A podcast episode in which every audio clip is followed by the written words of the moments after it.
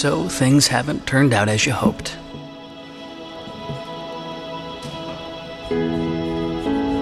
Life took a turn. A bump. A darkened sky. And at times it may have seemed there was no hope.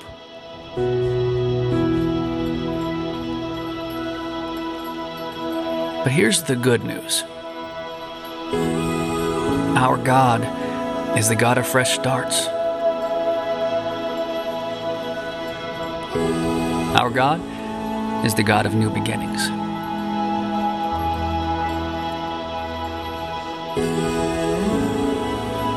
Our God brings new mercies, new compassions, not just once a year, not just when things are bad,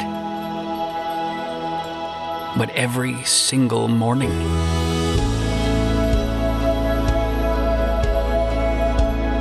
This season has been tough. And for many of us, things will never be the same.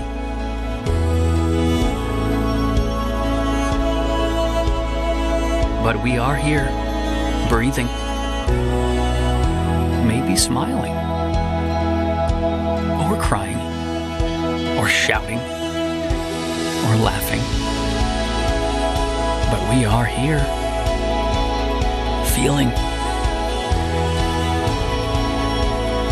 maybe fighting, or cheering, or seeking, or grieving, but we are here living. And we are not alone. Our God is here.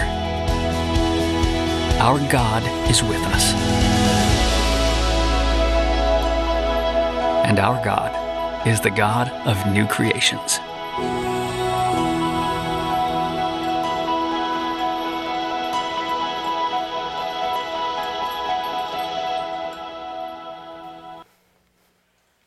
Amen. All right. Well, hey, welcome to the bridge. Good morning. Um, happy 2017. Amen. New year. New year? Yeah, it's good. It's good. How many of you made it to midnight last week? Yeah? Wow, we got the party crowd in here. They all, they all made it to midnight, man. That's good. I made it to midnight and, uh, and then quickly got into bed and went to sleep uh, to start off the new year. But uh, it's, it's good. Uh, fresh start, new beginnings. Um, and we're going to kick off a new sermon series as well called Banner Year. And um, I think you'll pick up on the, on the theme as we go through it. Uh, but really, really pleased to have everyone here. If you're joining us online, awesome to have you as well. And uh, we're going to dive right in and spend our time uh, starting, kicking off Banner Year series this morning. So, uh, would you pray with me one more time as we get started? Father God, it is good to be in this place. It is good to gather with these people. It is good to gather in your presence. And Father, this morning we ask that as we begin a new year and as we begin a new study, that your presence would be here in this place. We trust you and we believe that you are indeed with us and that you are a God of second chances and fresh starts. And so may that be true for each one of us this morning who seeks that. Thank you again, Father, for being in this place. In Jesus' name, amen. Amen. So there's a growing segment of people in our country who consider themselves the nuns. The nuns. Now, that's not nuns as in N U N S. It is nuns as in N O N E S, as in people who consider themselves religiously unaffiliated. They are the nuns. Books are being written about the nuns right now. There's one book in particular called The Rise of the Nuns, and it talks, tells churches, or it talks about how churches can begin to engage the nuns because it's a growing segment of our community and our culture. And basically, nuns means none of the above, or nothing in particular, right? Now, it should be somewhat alarming to those of us in the church because the truth of the matter is, a lot of the nuns were formerly part of us. A lot of the nuns started out with traditional faith. They were people who grew up, like most people in our country, they grew up with some sense of religious uh, orientation. Their families had some sense of traditional faith values or traditional faith that was going on with them because only about 9% of Americans say they were raised without religious affiliation. But here we are in 2017, and we have a large and growing number of people who consider themselves part of a group called the nuns. The nuns. Very interesting. Here's a little bit more and perhaps a little bit more alarming information about the nuns. The nuns make up about 23% of the U.S. adult population. And here's the really kind of scary part, especially for me, since this is part of my job. Nuns are primarily co- concentrated among young adults. About 35% of millennials will consider themselves nuns, and that number is actually growing. Perhaps even scarier is the fact that the nuns' median age is actually going down. It used to be 36, or used to be 38. It has now dropped to 38. So the group called the nuns, the, those who are unaffiliated, those who are unbelieving and unbelievers, and who perhaps were even formerly believers, is actually growing and they are getting younger. That should make us a little bit afraid. They are mostly men. They are largely, to a certain extent, they are all made up, they are all agnostic or atheist, but not necessarily, that's not necessarily the case. They are not hostile necessarily towards people of faith or traditional church or traditional religion. They're just kind of done with it. Done with God. Done with the church done with religion, done with church people, done with the whole thing. That's a fun way to start a sermon off, huh? Talking about the people who are done with church, the nuns. But let's ask ourselves a question, or let me ask you a question. Have you ever felt that way? You ever been there? You ever found yourself unofficially among the ranks of the nun? The nuns, the unaffiliated, the uninterested. Or, better yet, it may be this way. It may be that once you are dismissed from this place and you exit the doors, you secretly put on your cloak of nunness. You may be a nun in hiding. Again, an N O N E, not an N U N S. I'll tell you this that if you are indeed among the nuns, you need to know that those of us of faith have always struggled to remain faithful. There are times of wavering between being with God and being done with God for all of us. Particularly in times of crisis and pain, we wonder about this God. We fear that He may have left us alone or that He simply is not interested in us or our pain. We struggle sometimes to resist noneness too. That's just simply the case. Now, here's a great case study. There's a great case study found in Scripture that we're going to look at in just a minute. It's found in the book of Exodus. God has always wanted to, and God always attempts to reveal himself to his people. He does that through Scripture. He does that through His Word. He does that uh, as He acts in, re- in real time, in real life. He does that as He impresses upon our hearts and minds. God is constantly attempting to reveal Himself to His people, to make Himself known. And as God makes Himself known to us, you and I become potentially, we become people of faith. We become people who begin to trust God. That's his whole purpose. His goal isn't to stay so far away from us and just have us sort of act upon everything that He has laid out for us to do. His goal is actually to come and draw near so that we might know Him, and so therefore we might place our trust and our faith in Him as we live this life here and now. God has always attempted to reveal himself. He doesn't hide himself, he draws close to make himself known. And one of the famous people of the Bible, one of the, one of the really, really cool people of the Bible, and if you saw that movie, The Prince of Egypt, you know a little bit about him. His name is Moses. God called Moses out, um, God called Moses to call his people out of slavery in Egypt. And this was all about, again, God's, God's formulated plan to reveal himself to his people so that his people might find him to be trustworthy, so that they could place their faith in God. Because all of us, from the beginning of this journey with God, have struggled with faithfulness to God. There were those who were the nuns back in the day where you wouldn't have thought that there were any nuns whatsoever. They had a promised destiny. God's people had a promised destiny, and that was the land of Canaan. Moses was called upon to lead them out of Egypt and into that fulfillment of that promise, into the promised land, into the land that flowed with milk and honey. That's, that's what Moses' call was to be.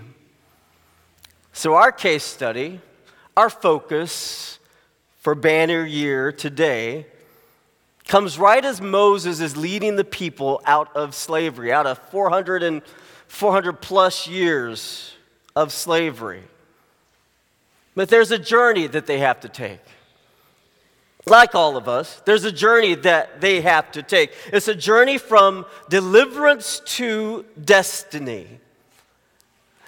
Slavery for 400 years. That's not what God had in mind for his people. He has something much bigger planned for them, but they're stuck there. Moses comes along, and he is, the, he is the guy God has called to deliver them from that place, to set them on the right track towards the ultimate destiny that he has in mind for them. But what happens between destiny, between deliverance and destiny, is called faith the same journey you and I take. Between deliverance and our ultimate destiny, there's this thing called faith. And we struggle with that. And we struggle with this God who, who sort of demands that we wait on our destiny and that we be patient and that we trust in His divine guidance all along the way. And we trust we trust Him enough not to know what we need to know in order to get to where we want to go. Come on, really, God? We would rather, much rather know where we're going and know that we're going to get there and know that we're not going to have any issues along the way. Or if we are going to have an issue, could you please tell us and could you please take care of the issues? but it's a journey of faith. And along the way, they will waver between faithfulness or perhaps becoming a nun. Perhaps they struggle with just being done with this God. What are we going to do with this God? So we pick up the story as they have indeed been delivered from slavery in Egypt. They're making their way now on the path that God has lined out for them. They have their leaders, they have Moses, they have Joshua, they have Aaron, they have all these people that are leading them along the way in fulfillment of God's divine plan. But deliverance comes with its own set of problems. it does. Because once you leave Egypt, where you had everything, even though you were a slave, you had everything that you needed, and now you're sort of out here with God and your leaders all on your own, you come to realize, and God's people began to realize, we're in the desert, we have no water, we have no food, and we have enemies out here. This is a new reality for us, and this is going to challenge every little iota of faith they possibly could have. Not only do they not have water, they don't have food, they have an enemy. Isn't it true that when we find ourselves vulnerable, that's when our faith is tested? When everything's sort of going okay, and maybe it's not ideal, but everything's been provided for us and everything's going kind of the way it should But then, when all those things are taken away from us and, and we're challenged to trust God in a new or different reality, that's when we're faced with the choice of am I going to stick with this God? Am I going to stay with him? Or am I going to join the ranks of the nuns? Can I believe this God? Can I trust him? Do I believe in anything that he is doing? That's the question they face. Deliverance brings its own set of challenges on the way to our destiny. And all that happens in here, everything that we're challenged with, becomes a test of whether or not we will place our complete trust in the God who says, I am trustworthy. The truth of the matter is, if you look at what's been going on with them, He has been with them every step of the way. They faced Egypt, they faced Pharaoh's men, God took care of that. They faced being without water, God took care of that. They faced the food crisis, God took care of that. Every step along the way, God reassures them of his faithfulness. But we come to this part, we come to one enemy that they face that is quite terrifying for them. It's a group known as the Amalekites. They are a rough bunch. It's the first time Israel would face a military foe. They really have no Department of Defense other than God. They're not real sure about this thing. They, this is a new reality for them. Without food, without water, God takes care of that. But now you have somebody who's coming after you to kill you and to destroy you. That's a new reality. The Amalekites are a rough bunch. They uh, are basically tribes of people who run around and terrify people. There's one source that I looked up that describes the Amalekites as people, as people who like to lick blood. They were no joke, man. They were no joke. In fact, if you go back, there's a, there's a, there's a passage that talks about how, how uh, once Israel, Israel began to make their way out of Egypt and the Amalekites were bearing down on them. And in, in this story, it says that they attacked even the most vulnerable of people who were lagging behind. You got this big group of people exiting, exiting Egypt, and they target the most vulnerable Perhaps the old, perhaps women, perhaps children. That's how cruel, that's how bad the Amalekites were. They didn't care. They didn't care. Exodus 15 26. Notice this though. Exodus 15 26. Not only had God promised them a divine destiny way back with Abraham, but God also uh, sort of reminded them of how faithful he is, reminded them of the covenant that he made when he says this in Exodus 15, uh, verse 26. He says, he said, If you listen carefully to the Lord your God and do what is right in his eyes, if you pay attention to his commands and keep all his decrees, I will not bring on you any of the diseases I brought on the Egyptians, for I am the Lord who heals you. Now, I love that passage for a couple of reasons. Number one is that it is incredibly relational. It's not simply that this God is a God who says, Obey me and follow me, don't question me. Is a God who says, I am near, I want to know you, and I want you to know that you can trust me. And so, in the same way that a father would speak to a son or a daughter, or a mother would speak to a son or a daughter, you sense that God comes along to his people and notice what he says listen, listen carefully to me. Listen to me. Just listen. In the new year, will you stop long enough to listen to your God? Will you listen?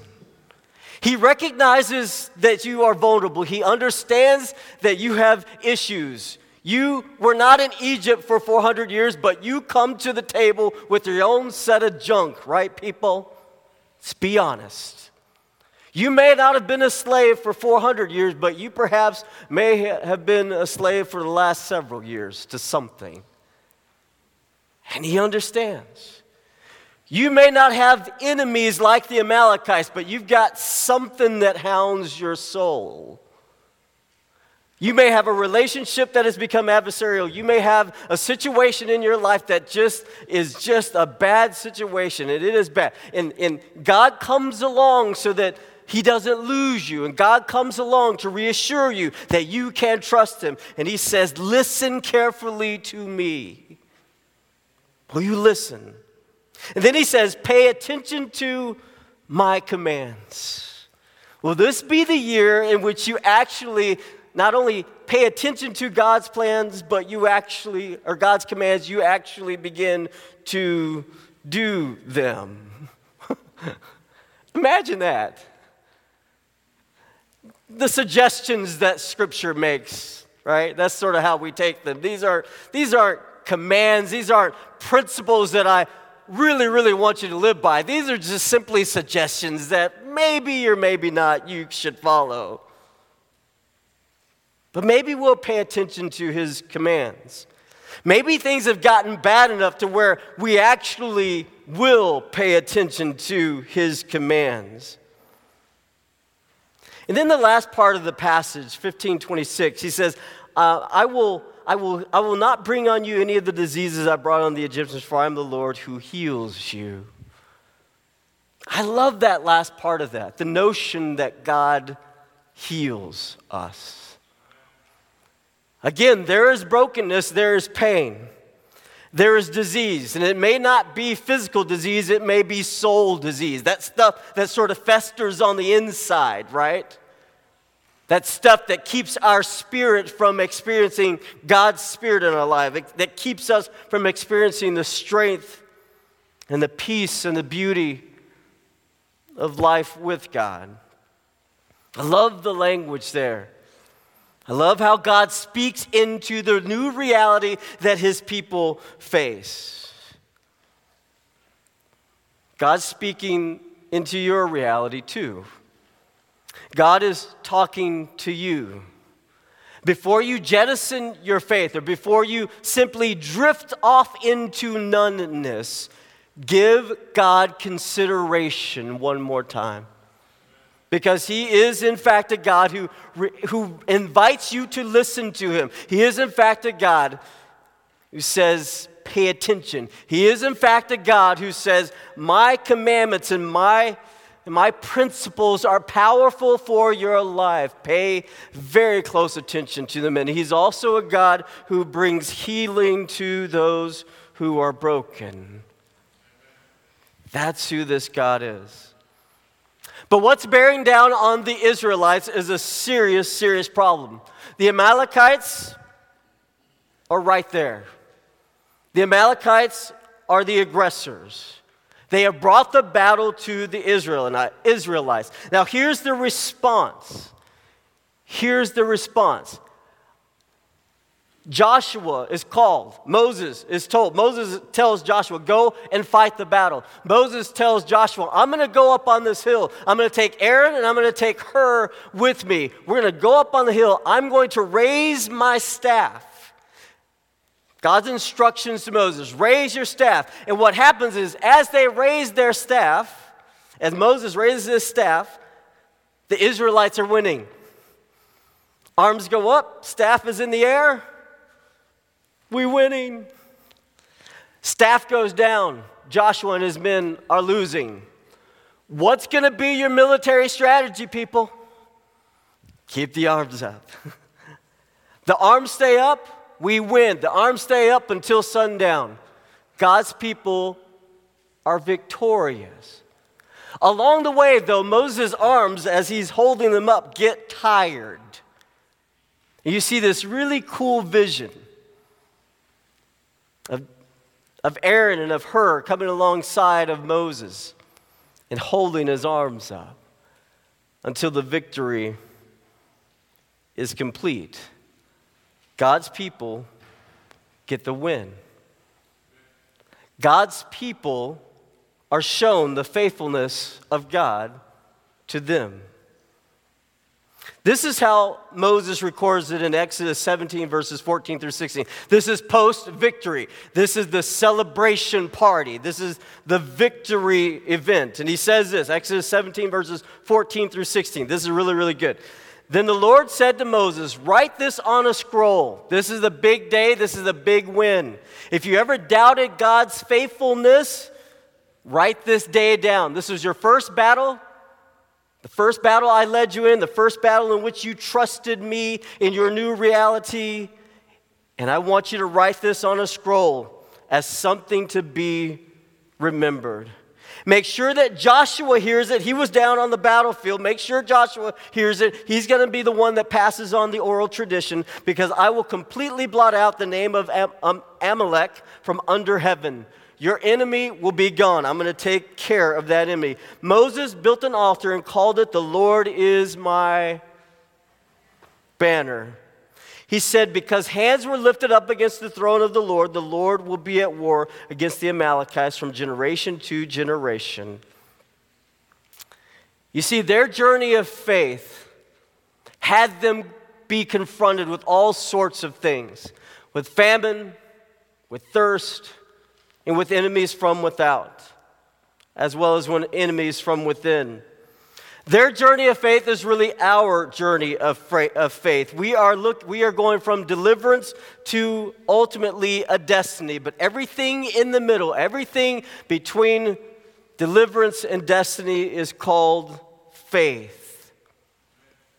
And wherever we meet our battles, wherever we meet our enemies, wherever we find ourselves vulnerable, it becomes a test of faith. Who will I place my trust in? Who will I believe in? Who will I hang on to? Or will I simply drift off into the ranks of the nuns? Who will you believe? Who will you trust? What's significant in this story, and as it, and it relates to the focus of our series, is this is this very, very poignant moment where Moses, it's a defining moment for Moses, where he says, I understand my calling, and I've had to deal with these people, these Israelites, God's people, all along the way. I've had to deal with their, their quarreling, I've had to deal with their grumbling, I've had to deal with their bitterness, I've had to deal with their unfaithfulness. But it's a defining moment for Moses, which he says, I want to be a defining moment for us as a people. As we travel from deliverance to destiny, what banner will we wave? Who will we serve? Who will serve? Who will be our rallying cry? Under what flag will we journey? And it's a poignant moment. It's a defining moment because Moses builds an altar and he says, The Lord is my banner. The Lord is the one who I will look to when things aren't the way they should be. When things along this journey of faith get a little testy and a little shaky, I'm going to align myself with this God of the Bible. When things aren't quite right for me, I will come under the banner of the one who stood with me, who put all my enemies aside, who helped me deal with my own enemies that linger within my own soul. It's not just the enemies on the outside that come at us, it's not just the circumstances that present themselves as we go on this faith journey that are at issue, it's also the, the enemies on the inside. The bitterness, the quarreling, the grumbling. Do you ever struggle with that? Sometime this year, as you go throughout 2017, you will look around and begin to sort of grumble and mumble, and that will grow into bitterness. And you may actually, like the Israelites you may grow to a point where you're accusing God, where you're not trusting God, where you're not believing God, where God has become the enemy. And that's another enemy that we have to deal with. But Moses says, whatever we encounter, wherever we go, what we understand and what we know is that we have a God who stands with us. And it was a defining moment. And Moses leads the people. He invites them to serve this same God. And so he raises this banner. He lifts up his staff, if you will. He calls them to serve this one God. Not to become those who distance themselves from this God, but in fact, ones who are affiliated with their God. Ones who place their trust and their faith in their God. And this is what stands out to me. Again, I said this earlier, but this is what stands out to me. What is true all along the way, what cannot be denied, is that every test that they placed before their God, their God met. Every step of the way, their God came through for them. Whatever they faced, their God was faithful to them. I believe that to be true for our journey today. God will be faithful to you and me in 2017. Will you make it the year where you lift high the banner of your God? Will you invite others to say, hey, I don't understand all the circumstances. I don't get it. I got enemies over here, I got enemies within. But what I do understand is as I lift high the banner of my God, He will not let me down. He will not abandon me. I can place my faith and my trust in Him. Will you rally around the banner of your God? So, I have a couple of daughters that um, play soccer. They play high school soccer. And I am not the biggest soccer fan because I don't really understand it. But I am a huge fan of my girls, and I love to see them play. So on game days, in order to help them win the game, I wear my FLA Panther, Lady Panthers soccer shirt. Amen? And I am confident that it is that FLA Lady Panthers shirt that, that gives them the win, or at least boosts their chances of winning. But what I want people to understand very clearly is whose side I'm on. If it's an away game and I go to the away stands and I sit in the bleachers of the away, the opposing team, I don't want them to have any misunderstanding whatsoever what team I'm cheering for. I don't want them to have any misunderstanding whatsoever that, that if in fact the referee makes a call, then it might be on the, you know, on the line a little bit. I'm going to I'm going to believe that that referee was wrong. Especially if it's against my team. And if your child happens to fall down because my kid knocks you down, your kid down, that's all right. Because I want my team to win. And I'm going to cheer for my team because I'm affiliated with them because of my relationship with my kids. And I'm going to cheer them on. I'm going to raise my hands and I'm going to I'm going to shout and I'm going to I'm going to lift up my team. The God of the universe has always been on your side, people. Don't get it twisted. He cheers you on. He loves you deeply. He understands that you're caught up in all kinds of junk, and he understands the conflicts and the circumstances and the chaos and the junk that you go through, but he's right there with you. And he calls all the shots for you, and he won't let you down. And he wants you to get the win. He wears your t shirt. The question becomes will you lift high his banner and trust and believe in him? Lord Jesus, thank you for this time. Thank you for the reassurance of your love and your grace and your mercy towards us. Thank you, Father God, that you stand with us. We have no reason to doubt you. So may we trust in you. May we lift high our support of you. May we rally to who you are. May, you, may we experience your blessings in this new year like never before. In Jesus' name, amen. Amen.